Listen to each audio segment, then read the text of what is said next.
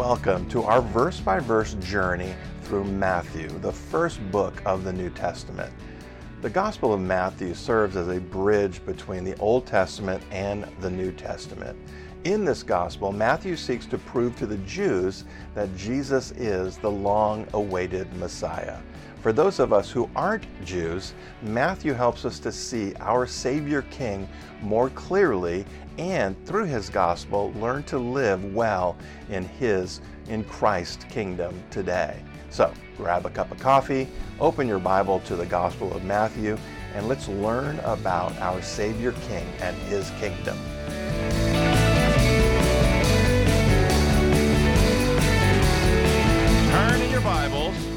To Matthew 15 as we continue our study through the Gospel of Matthew in a series I've entitled The Savior King and His Kingdom.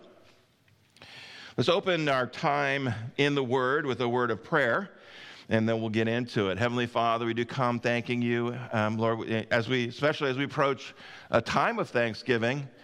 Lord, where we focus on being thankful, and, and sometimes we get so caught up in the doings of Thanksgiving, we forget about the, you know, the whole point of being thankful.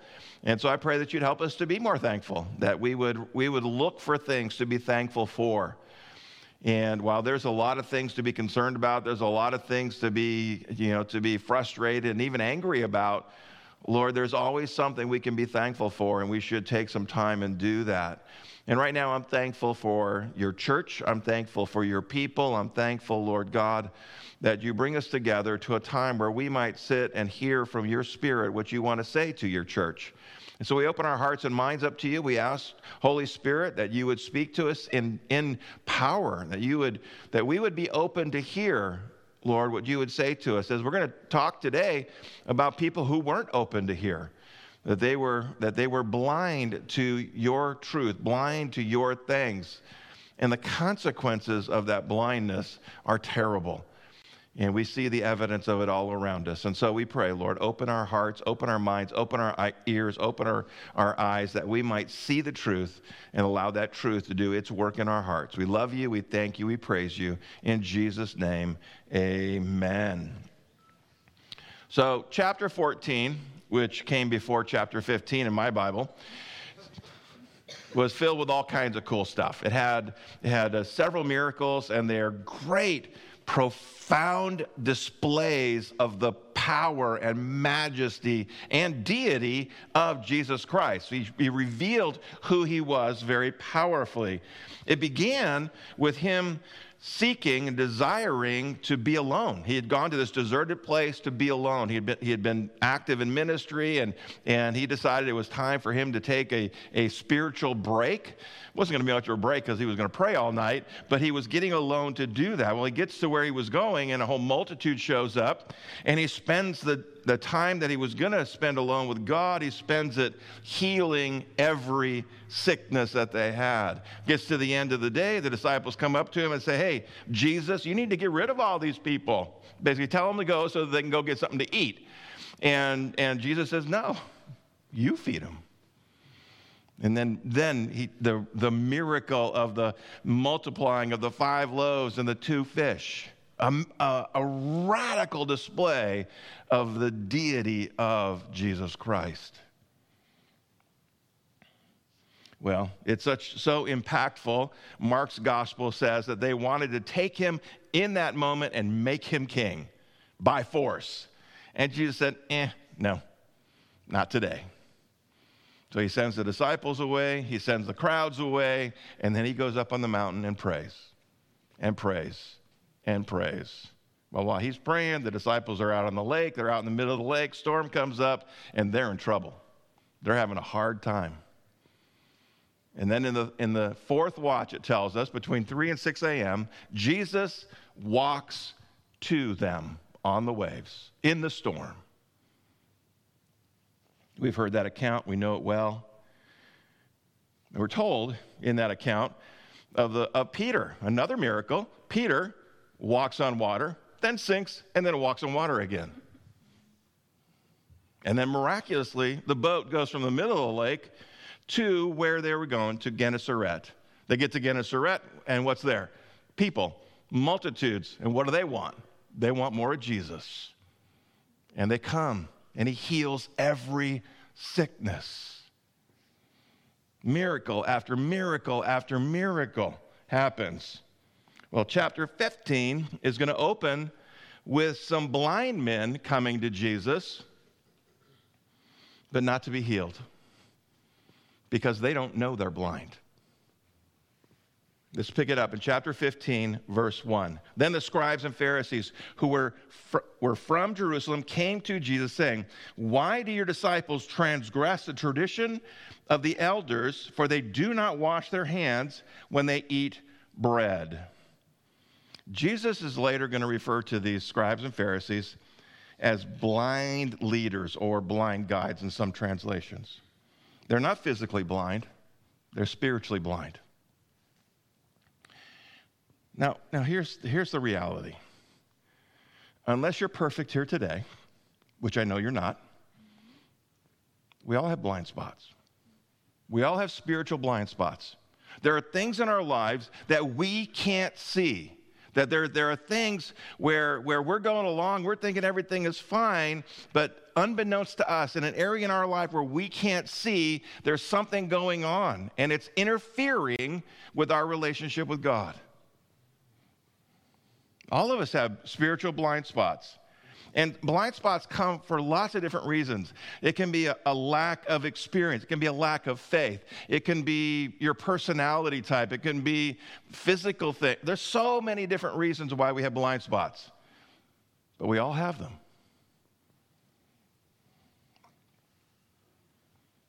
Problem with spiritual blind spots is they obscure God's truth and they obscure his will. They make it hard to see God. These guys come and, and they're, they, they come to Jesus. Hey, your disciples, they're not washing their hands before they eat. Now, okay, uh, how many of you grew up with mom saying, wash your hands before you eat, right? You know, it's like, like, like every meal. And, and, and I don't know why it works out this way, but I had to be told just about every meal to go wash my hands. I don't know why that works like that, but it does. That's not what we're talking about here. The disciples weren't eating their meals with filthy, nasty hands. They're referring to the ritual purification that Jew, Jews practiced before every meal. the problem that Jesus has with it, he's going to have with it, is that's not found anywhere in the scriptures.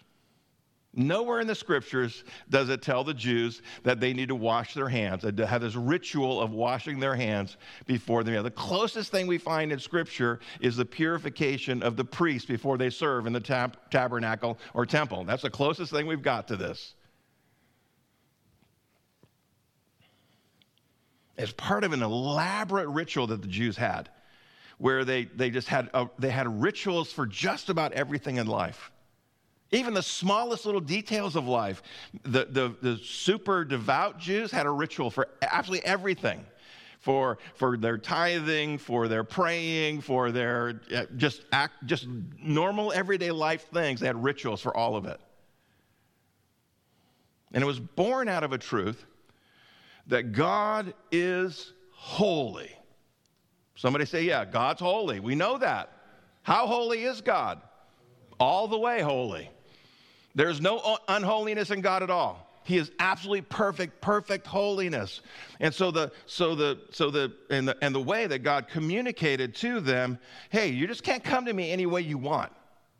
If you want to come to me, you need to be you need to be ritually pure. You need to be clean before me. You can't just come spiritually filthy before me. And so God created a system of rules that that that was used so that the Jews would be purified. Now the now the same truth applies to all of us.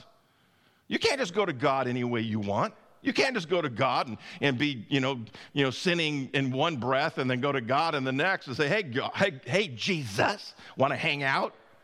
It doesn't work like that. The law of Moses told the Jews there were things they needed to do if they wanted to worship God the right way.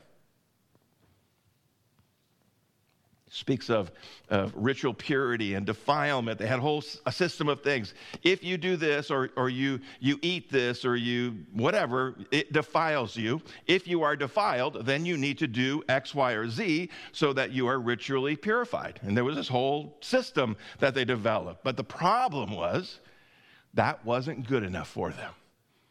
So over the centuries, and it took centuries for this to happen, it didn't just happen overnight centuries that they would, they would add little details. That something, you know, some little detail come up, they, you know, they had the rule, but then they would say, but what about, right? What about when this happens?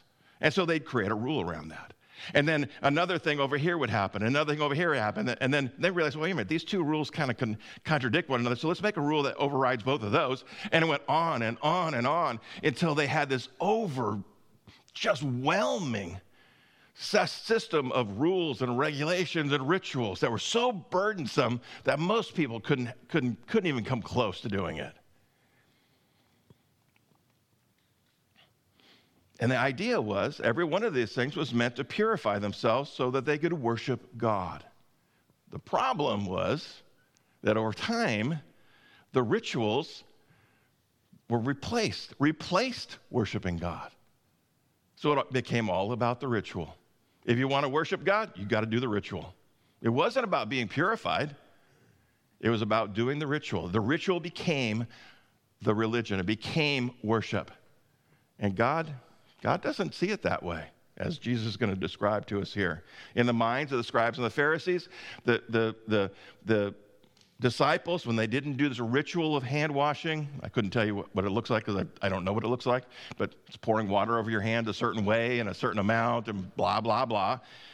And, and because they weren't doing it, according to the scribes and Pharisees, they were, they were disobeying the traditions of the fathers, who are the ones that developed all these rules, and therefore were, were um, uh, offending God.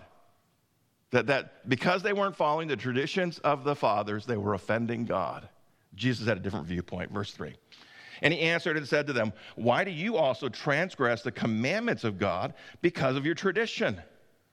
For God commanded, saying, Honor your father and your mother, and he who curses father or mother, let him be put to death. Wow, that's pretty intense.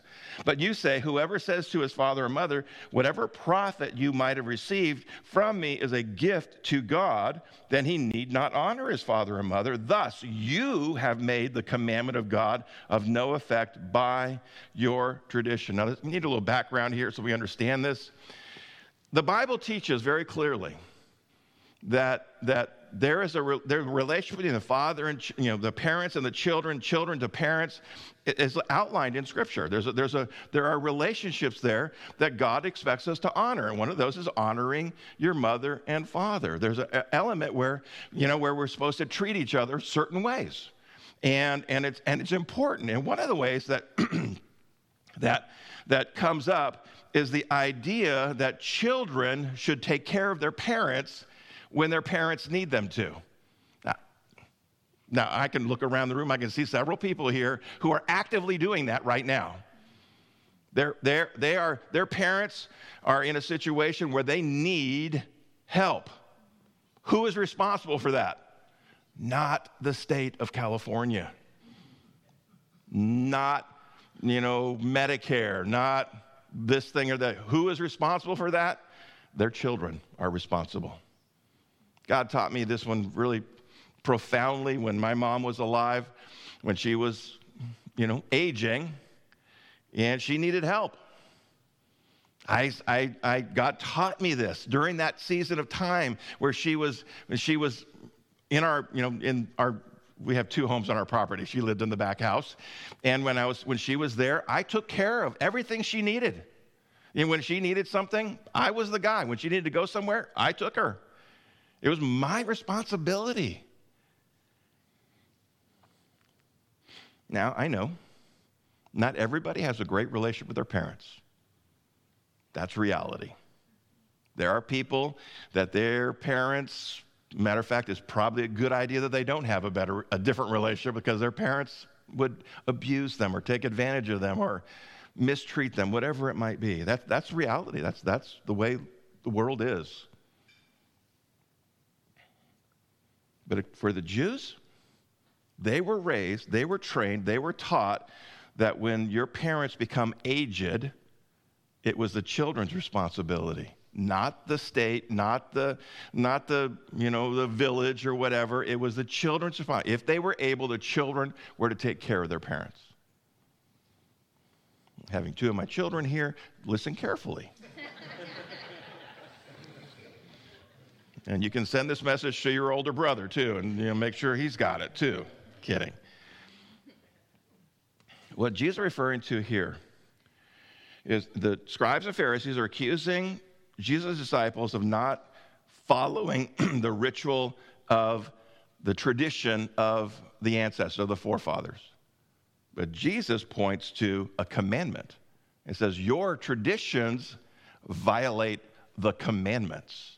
That's key. What, what, he's referring to here is something that had developed over time, and it was the, the tradition of Korban. And it was, it is so wicked. It's, it's hard for me to even imagine it. Again, I, have, I had a good relationship with my mom. I have a good relationship with my children, so I don't relate how you can even get to this place. But if a, if a son, and they typically would refer to the son in this context, if a son chooses, he can decide not to take care of his parents. And the way that he does it is by, by promising all of his stuff to God.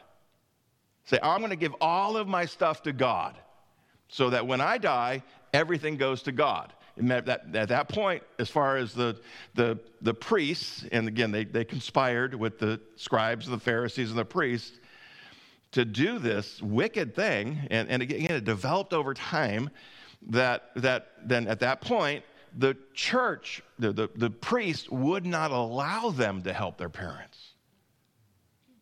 So if they got, got to a point, if you had a problem with your parents, you didn't like your parents, they did, they, they, you know, they, you know, they said something mean to you, you do this, you could, call, you could initiate this, this, this law of Corban, promising all your stuff, and, and, and just coincidentally, the, when you do that, you have to actually give the church something. The, the, the, the, the Jews, the, the, the temple, the priests, you know, a little commission um, to, to, to execute this tradition. And then you couldn't even do it. You couldn't even, you could not give your parents anything. You couldn't help them at all. It would be against the law to help them. And Jesus is calling them out here. You know, it sounds spiritual, doesn't it? I'm going to give all of my stuff to God. Doesn't that sound spiritual? Only problem is they weren't doing it for God. They were doing it to spite their parents, to, to, to wound their parents, to whatever the, whatever the issue was with their parents. Oh, oh, oh, and by the way, they would continue to use their stuff as selfishly as they wanted for the rest of their life and not have to worry about their parents. It was wicked and evil. And Jesus calling them out here. You are taking this tradition because it wasn't in God's law. It was a tradition of the forefathers that had developed. I have no idea how something like that could have developed, but somehow it developed and it violated the clear commandments of God honor your father and mother.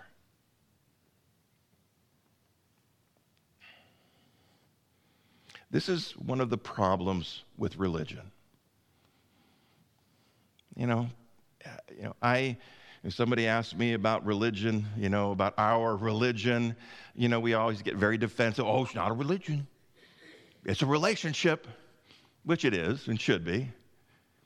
There are religious elements of what we do. There's no question about that.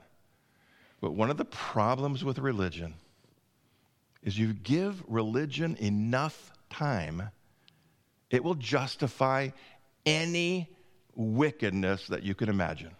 And you look at history, you'll see it over and over and over again. That's not God, that's not God's word, it's man substituting what is right and true in God's word with his own ideas and traditions. Great evils have been done in the name of God by people who have replaced God's word God's teachings with man's traditions. It's spiritual blindness. And, and we can see that. What, what happened on October 7th in Israel is an example of that. How, how they can justify the evil that was done there and call it in, on the, in the name of God, whatever God it is that they were actually referring to. Jesus telling these scribes and Pharisees that the tradition of Corban, that this tradition of man, violated God's law. And he's trying, to, he's trying to get them to see something very clearly. Which one should have priority? To them, to the scribes and the Pharisees, man, the traditions of man have priority. And Jesus saying, uh, no, God's word always has priority. And that's a message to each and every one of us. Be careful because we do exactly the same thing. We start allowing our ideas or the ideas of others to infiltrate and to, and to replace the clear teaching of Scripture, and then, and, then, and then we start down a pathway. And it's not something, we don't just jump into this. This, this law of Corban didn't happen overnight, it happened over centuries to get to the place that it was. The same thing is true in every last one of our lives. If we allow anything to start speaking to us apart from the Word of God and over or on top of or even parallel to the Word of God, there's going to come a time where we're going to have to pick between the tradition of man or the clear teaching of Scripture and our flesh. Which one do you think our flesh wants? We know which one.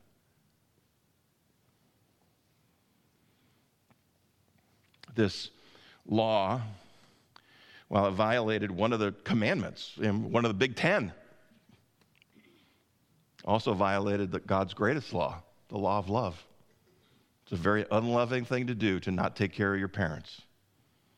Listen, we need to understand something. If you trust in man's traditions, it will always hurt people. Always. Only someone spiritually blind could practice such a thing. And then he, he accuses them not, not only are they doing it, they're teaching others to do it. Now, understand something Jesus is not anti tradition, traditions are natural.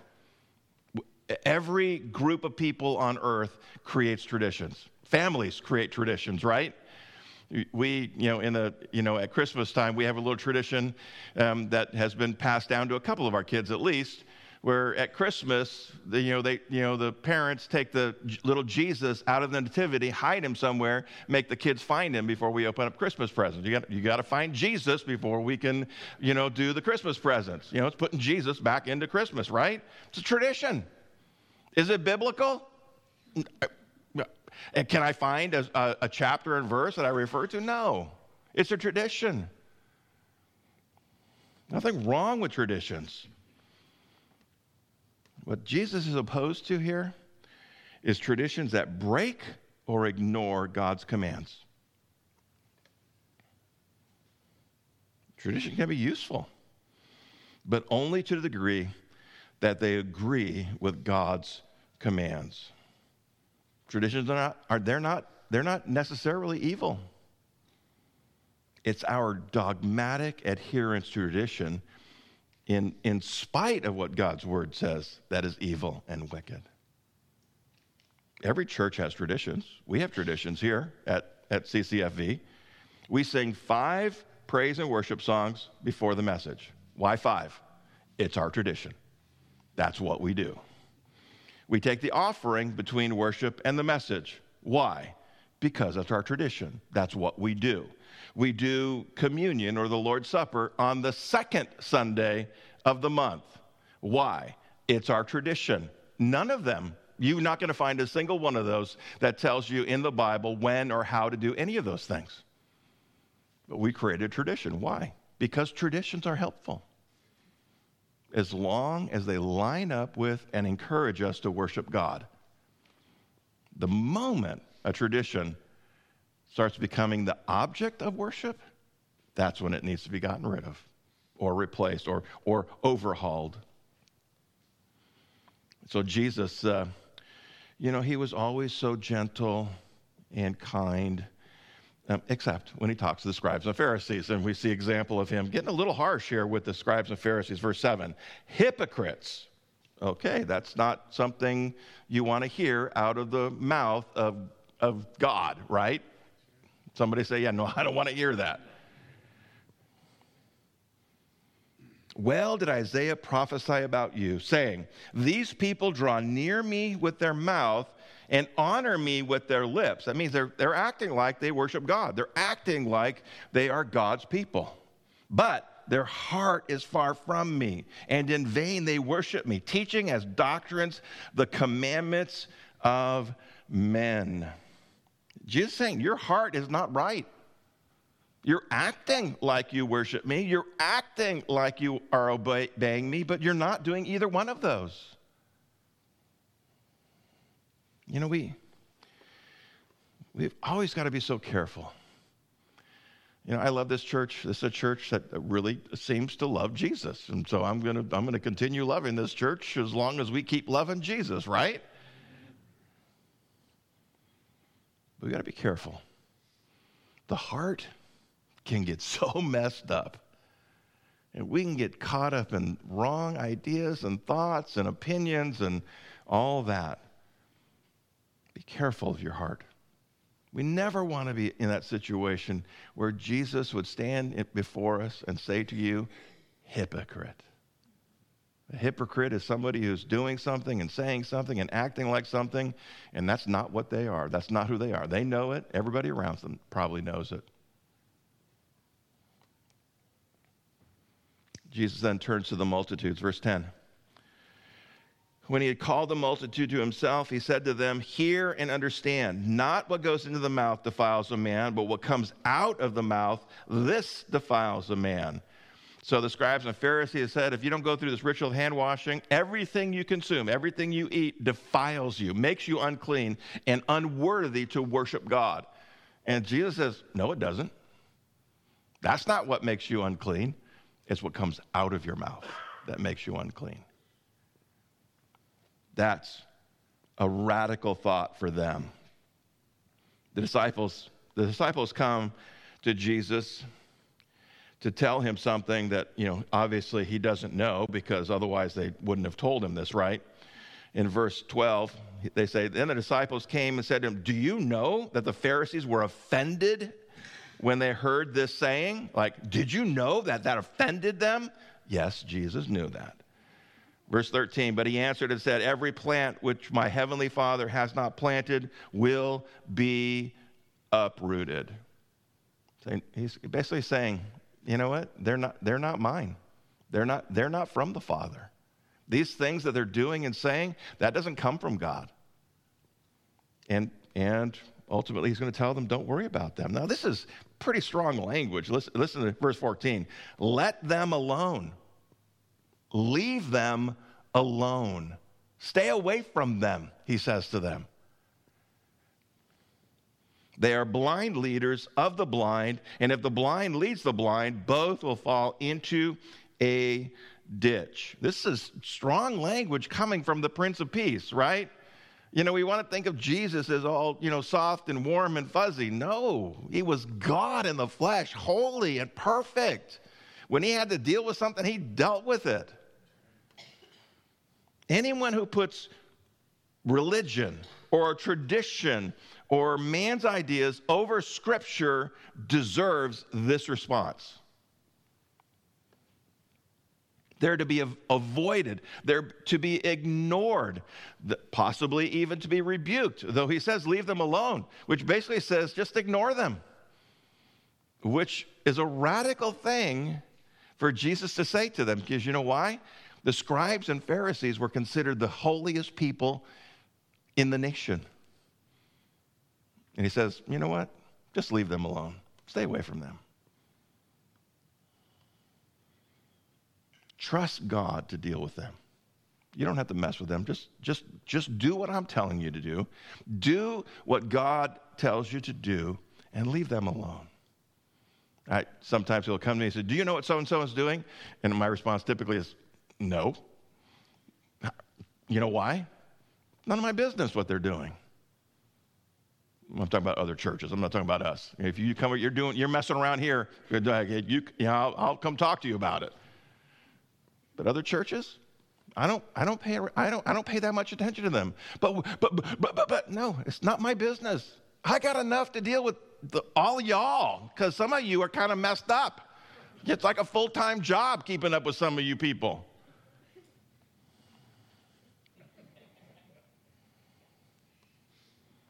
Only God can heal the blind.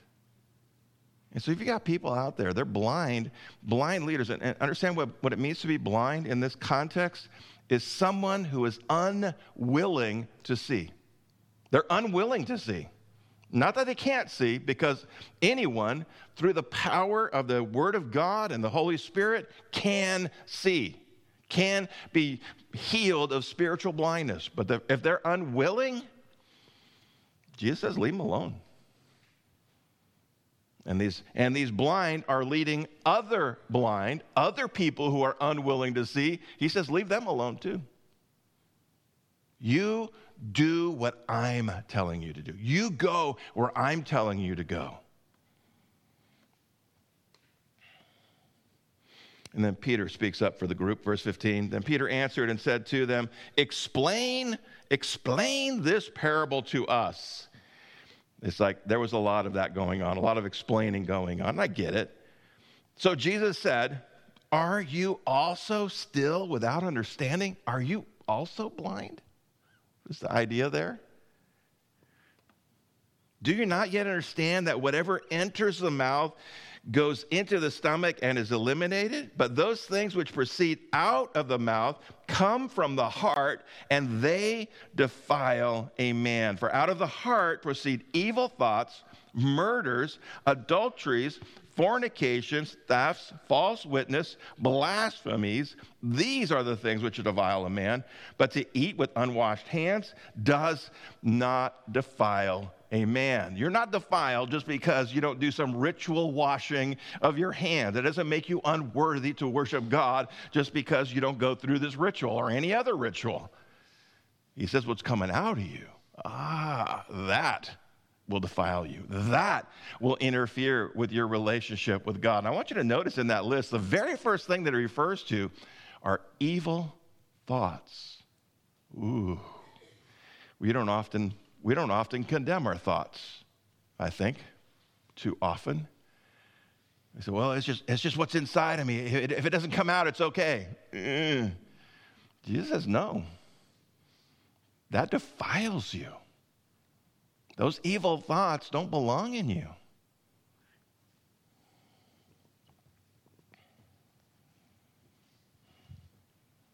Whatever's in your heart will come out. And if there's something coming out of you, it started in you. People don't like to hear that. You know, they'll get angry, and they, and they almost never will blame their own wicked heart for that. Who do they blame? Kelly. She made me angry. Or better yet, Philip. He made me angry. No. No, he didn't. No, he didn't. That anger was already in me. And all he did was create a pathway for it to get out. And you know what? God allowed him to do that so that I could see it and understand how wicked it is. No one can make you angry. No one can make you worried. No one can make you fearful. No one can make you resentful. All of that is in you. If you're doing it, it's because it's in you. And you know what? God doesn't like it. And it interferes our relationship. When we start to recognize these things, we start to see the truth of this that all these things that come out of us, if we could understand it, that this is things coming out of me because it's in me and God wants to deal with it. He wants to sanctify it. He wants to make it holy. He wants to purge it from me. Whatever He wants to do, if we start to do that, then we start getting onto a pathway towards righteousness and holiness, walking on a pathway that leads to God and the goodness that He has for us. But as long as we'll justify and say, oh no, my problem is not me, I am not the problem. It's that woman you gave me, God. I mean, as long as we're doing those kinds of things and justifying it, we're, we're, we're, gonna, we're not going to be able to worship God the way that He calls us to. Those things that are in us must come out. You know why? Because it's who we are. It will come out. And you can hide it for a while. But eventually, everything that is in your heart will come out. Matthew 12, 34 and 35 says this For out of the abundance of the heart, the mouth speaks. Where does, where does the stuff that's coming out of you come from? What's in your heart. The abundance of what's in your heart. A good man out of the good treasure of his heart brings forth good things, and an evil man out of the evil treasure brings forth evil things. If evil things are coming out, it's because there's something evil inside of us. Doesn't make you evil necessarily, hope not. If you're a believer in Jesus Christ, you are not evil, but you're also not perfect. And we need to recognize that. King Solomon, the supposedly the wisest man on earth, exhorted God's people to guard their heart in uh, Proverbs 4:23. Keep your heart with all diligence, for out of it springs the issues of life. It's going to come out of your heart. The scribes and Pharisees had a vision problem. They were blind, spiritually blind to the truth. They'd allowed the traditions to blind them. They'd, uh, they, had, they had leaned into the tradition so heavily that they, that they only played lip service to the commands of God. Everything was about the tradition, doing the tradition, making sure that we're following this to the, to the letter. And they were spiritually blind. The problem with spiritual blindness is it always affects the heart. Spiritual blindness makes the heart hard, makes the heart uh, unresponsive and insensitive to God and to those around us. And it was not because they couldn't see, it's because they were unwilling to see. They had a heart problem. Spiritual blindness is always a heart problem. So, what do we do? How do we keep our heart pure? How do we deal with our own spiritual blindness that is going to affect our heart? How do we how do we deal with our spiritual blind spots? We talked about it earlier. I said earlier, the problem with spiritual blind spots is what? We're blind to them. We can't see them. So what do we need to do? Well, first, we need to ask God to give us his heart in Psalm 51:10 it says this, "Create in me a clean heart, O God, and renew a steadfast spirit in me." Here's the problem with our spiritual blind spots. There is nothing you can do about it. There's nothing you can do to change the fact that you have spiritual blind spots. It is a work of God. It must be a work of God. You must give him your heart. And, and, and you can't practice spiritual rituals. You can't, you know, get, you know, all of your crystals in a row. I, I don't even know what those things do. But you can't do any of that stuff. You have to let God in. You have to yield yourself fully to Him and say, God, I mean, and, and all of us need to do this, myself included. We, all of us have to realize we all have spiritual blind spots. Every last one of us does. And we have to regularly open ourselves up and say, God, okay, I, I agree. I have spiritual blind spots. I don't know where they are. I don't know what they are because I can't see them. And so I need you to show them to me. Change my heart, God, because I can't do it myself. You must surrender your heart to God and let Him change it. Second, fill your heart with God's word. Psalm 119:11 Your word I've hidden in my heart that I might not sin against you. The more of God's word you have filling your heart, the more likely you are to have fewer blind spots. The more, the more God is able to show you where your blind spots are. It takes God's word, and that's why it grieves my spirit to hear that people are not reading their Bibles. It's where we find out who God is because it's what He gave us so that we can know Him better. We know God based on His word. And here's the thing you know, somebody said, Well, I've already read the Bible once. It was like 40 years ago, but I read it. That's not enough. I read the Bible almost every day. Not, I'm not boasting. I need to read the Bible every day because I know, I know, even though I read, I study, I teach regularly, that there are still blind spots. God has revealed some of those to me recently. There's still blind spots. I'm still working, I'm still a work in progress. But you've got to keep filling your heart with the Word of God and asking Him, God, use this Word as I'm bringing it in, not just to fill my head, but to change my heart. Third, ask God to re- reveal anything that might have a wrong place in your heart. The problem with the scribes and Pharisees, they, they had allowed all these rituals and everything to have a place in their heart that didn't belong there. Psalm, 1, Psalm 139 23. Search me, O God, and know my heart. Try me and know my anxieties, and see if there's any wicked way in me, and lead me in the way everlasting. Oh, have you prayed that? God, look at my heart, God, and then show me any wicked way. anybody here want that? I know. God, I, I'd like you to show me all my wicked ways. There's a part of me says, Oh, no, I don't. I don't want to see that. I want to imagine how amazing I am, right? I, I, I, I have people tell me that, Rick, you're amazing. Dude, if you only knew, you only knew what goes on inside of me. It's messed up. Only a couple people ever have told me that. Kelly tells me it once in a while. Listen, if we want to be like Christ, we have to be willing to see the ugliness that might be hiding in our heart. Be willing to face up, to look into a mirror and see something that disgusts us. Because it's the only way we're going to be able to allow God, the Holy Spirit, to cleanse us of it and to make us right before Him.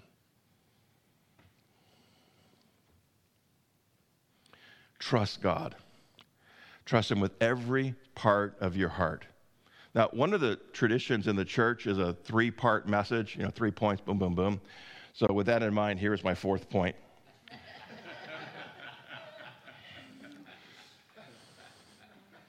Open your heart to others. Because we have blind spots, we will need help seeing the things that we can't see. That's what Jesus is doing with these scribes and Pharisees. They're blind to the truth. God's not, con- he's not, Jesus is not condemning them. He is confronting them. He hopes to bring conviction to them, but he knows they're blind. They're willfully blind. They don't want to see it. They are probably not, most, not, there were a few of the scribes and Pharisees that responded, but not many of them. The Bible, the New Testament especially, has many one another verses. It's a great study. If you want to spend some time, look up the one another verses in, in the New Testament. There's, I don't remember, there's a few, a couple of dozen. Like one, like a big one. Love one another. It's kind of the big one. Love one another. How do we do that? How do we, how do we fulfill the one another verses? Well, together, right? We got to be around each other. We have to have relationships with one another. And not just casual relationships, intimate relationships with another. We have to know each other in a way that allows us to see things in people's lives that they can't see themselves. Because, because we can't see them, but God might reveal it to them. And we have to be open and willing to hear and see things that we really don't want to hear or see. James 5:16 says, "Confess your trespasses to one another and pray for one another that you may be healed." The, the scribes and Pharisees were blind to this truth that Jesus was trying to lay out to them. They were blind to it. And, and we remember chapter 14 is kind of bookended by Jesus doing what? Healing every sickness, including blindness. Could Jesus heal spiritual blindness? Say yes, Pastor. He could heal spiritual blindness. Or just say yes. Don't get old. Standing in front of them is the power of God to open their eyes spiritually. But you have to be willing. You have to be willing. You have to want to see the truth.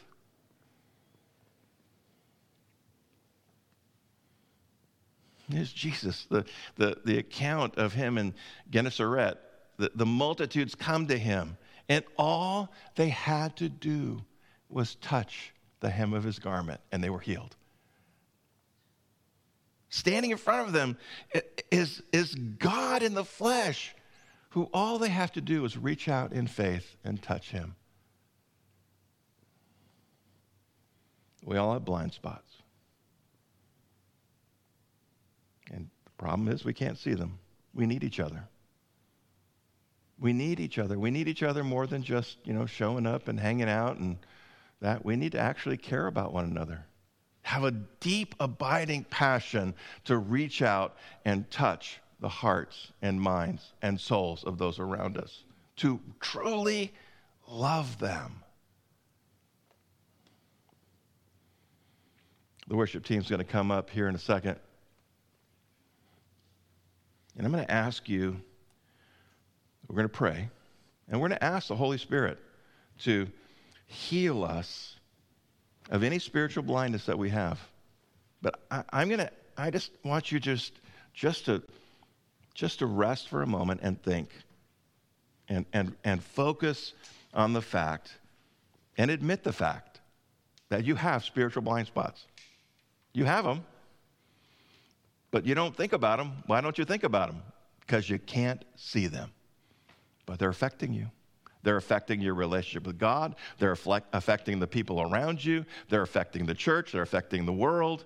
Those spiritual blind spots are getting in the way. The first thing we do is confess that God, I have spiritual blind spots, and I need you to help me see. I need you to heal me. So let's pray. Heavenly Father, as we come this morning, we come recognizing, God, that those spiritual blind spots that we have, that we, we unless somebody comes up to us and points at one or tells us that we have them, we might not even think about it. We can go, we can go a long time without giving any thought to it. But you brought this text to show us these people have spiritual blind spots, and their response after seeing Jesus heal every single person just by letting them touch the hem of his garment, by recognizing that he's done these great and radical works and yet they come and whine and complain about the fact that his disciples are not washing their hands before they eat. They've missed it because they're blind. And Lord, I don't want any of any anyone here, anyone watching online to miss it, to miss the power of God that you want to pour out into their lives. And it all begins with us confessing. Confessing that we we do have blind spots. And we can't, we can't say, here's one, here's one, here's another one. We can't do that because we can't see them. And so we need you, God. We need you to show us. We need you to change our hearts. And we know we play a role in that. Part of the role in that is allowing you to fill our heart with the Word of God through faith and obedience and, and, and, and reading and, and getting to know you better through your Word and, and serving you and, and doing all the things that we do to connect with you. We've got to admit that we need you, Jesus. We need you, Holy Spirit, to come and to change our heart. And so I lift up your people. I ask, Lord God, that you would help them to see the need that they have. And if maybe, maybe it would be your will to heal somebody of something that they've been wrestling with. Maybe a blind spot, maybe that you've revealed to them that they're still wrestling with. I pray, Lord, that they would open up their hearts and allow you to do that right this very moment. And Lord, we also want to lift up if anyone's here and they don't have a relationship with you. That's the greatest healing that anyone needs. And so I pray, Lord, that they would open their hearts and recognize that without you, they are lost, that they are completely blind, that they can't see any good. They can't see truth. They can't see you, God. until they open their heart and receive Jesus as their Lord and Savior. So I pray they would do that right this moment. Okay, as simple as a, a, a simple prayer Lord Jesus, I know that I'm not one of your people. I repent of those sins that separate me from you. And I thank you, Jesus, that you died on the cross for me. And your death made a way for me to have my eyes opened to the truth of God, the love of God, the grace of God, the hope of God. Forgive me of my sins. Come into my life and help me to see. In order for all of us as we go out of this place, Lord, that we would that we would regularly ask you to reveal to us those areas of, of blindness, that you would help us to do those things that we need to do that we might be able to see better. We can be healed of our blindness.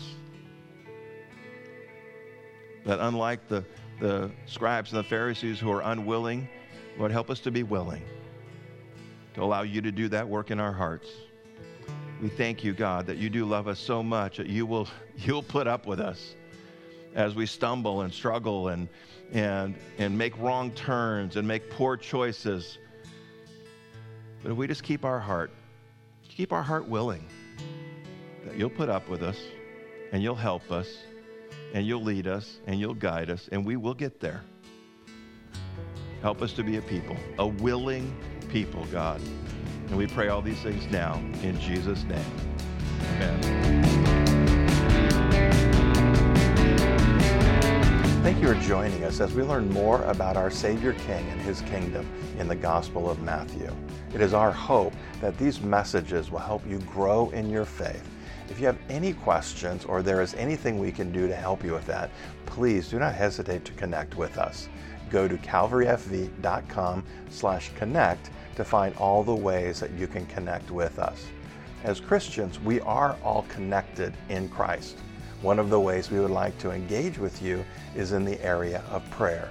Please let us know how we can be praying for you. Send us an email to prayer at calvaryfv.com or text the word pray to 951 419 5396. If this material has been useful to you, please share it with someone. Also, please pray that God would use these messages to help others find hope in Jesus Christ. You can also partner with us financially by going to calvaryfv.com slash give or text the word give to 951 419 5396. Until next time, go be radical with Jesus.